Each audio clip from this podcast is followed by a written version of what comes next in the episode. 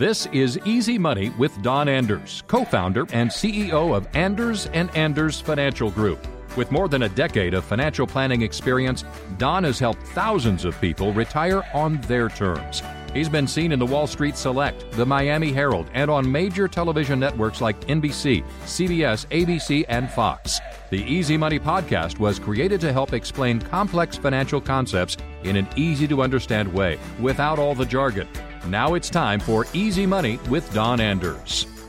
One of the most common questions that we get is when should I use a Roth IRA? I hear that they're great. My cousin does it. Suze Orman says we should use it. So, when do we use this magical Roth IRA?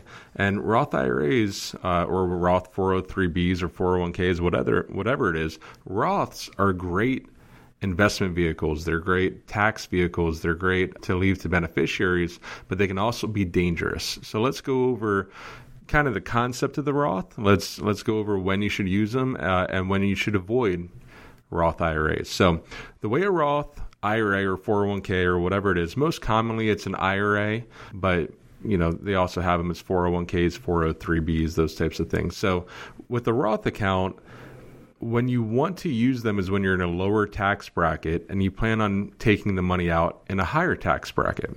So the best time to use a Roth IRA or 401k or whatever is the beginning of your career, right? Because you are going to hopefully get raises uh, and and taxes eventually once you're at the top of your career or even when you retire will probably be higher than when you first start. So you want to contribute to a Roth when you're in a lower tax bracket and take them out when you're in a higher tax bracket. Obviously, it makes sense because the way a Roth works is you pay taxes now, but you do not pay taxes later on down the road. So let's say right now you're in a 15% tax bracket and you contribute to a Roth. You're going to pay all that tax now. You're not going to get any kind of tax deduction, anything else, but that money will grow and any earnings will be taken out tax free.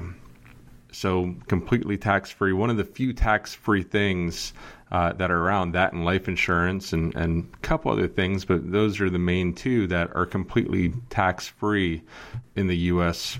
government. So, let's say that's your situation. You, you put the money in, you defer it, you take it out at, at 62, and now your tax bracket's 25%. Well, you just saved that 10% because you paid 15% when it went in, and now you're taking the money out at, at 10%, and the, the earnings are completely tax free. So that's why it's it's important. The other time that you would want to use a Roth IRA is if you want your beneficiaries to inherit money tax free because they can in, they can inherit that uh, without having any kind of tax penalties, anything else. If you leave a lot of qualified money, uh, traditional IRAs, 401ks, 403bs that are not Roths, that's all tax liability. So some people want to convert it. Now you have to be careful about Roth conversions where you take an IRA or a 403b or some other type of qualified account and put it into a Roth because remember you pay taxes on the year that you put money into a Roth. So if you take out too much, so let's say you take out $100,000 and put it into a Roth, which we've seen people do, it is all taxable that year. I, I actually ran into a lady and she was retiring. Uh, she had she was a principal, had $350,000 in her drop account, her deferred retirement option program. Uh, she also had about $80,000 in unused sick leave.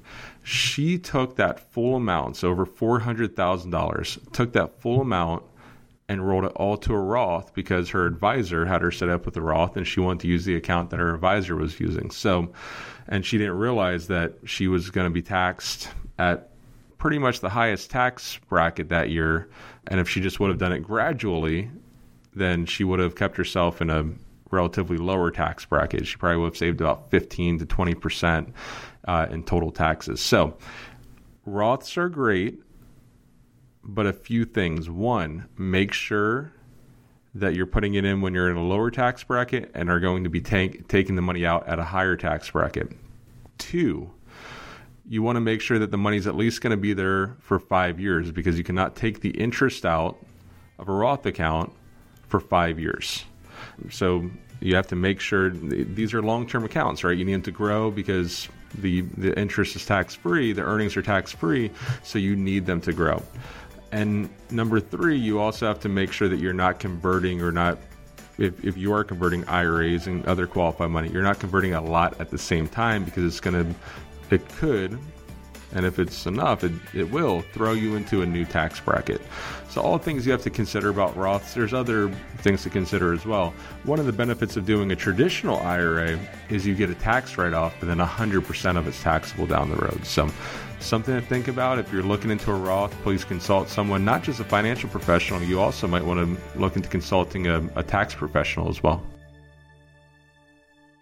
Don Anders is an investment advisor representative and insurance professional. Anders and Anders Financial Group Incorporated is an independent financial services firm helping individuals create financial strategies using a variety of investment and insurance products to custom suit their needs and objectives. Insurance and annuity product guarantees are backed by the financial strength and claims paying ability of the issuing insurance company. We are not affiliated with the U.S. government or any governmental agencies. Securities and advisory services offered through Madison Avenue Securities, LLC, member FINRA SIPC, and a registered investment advisor.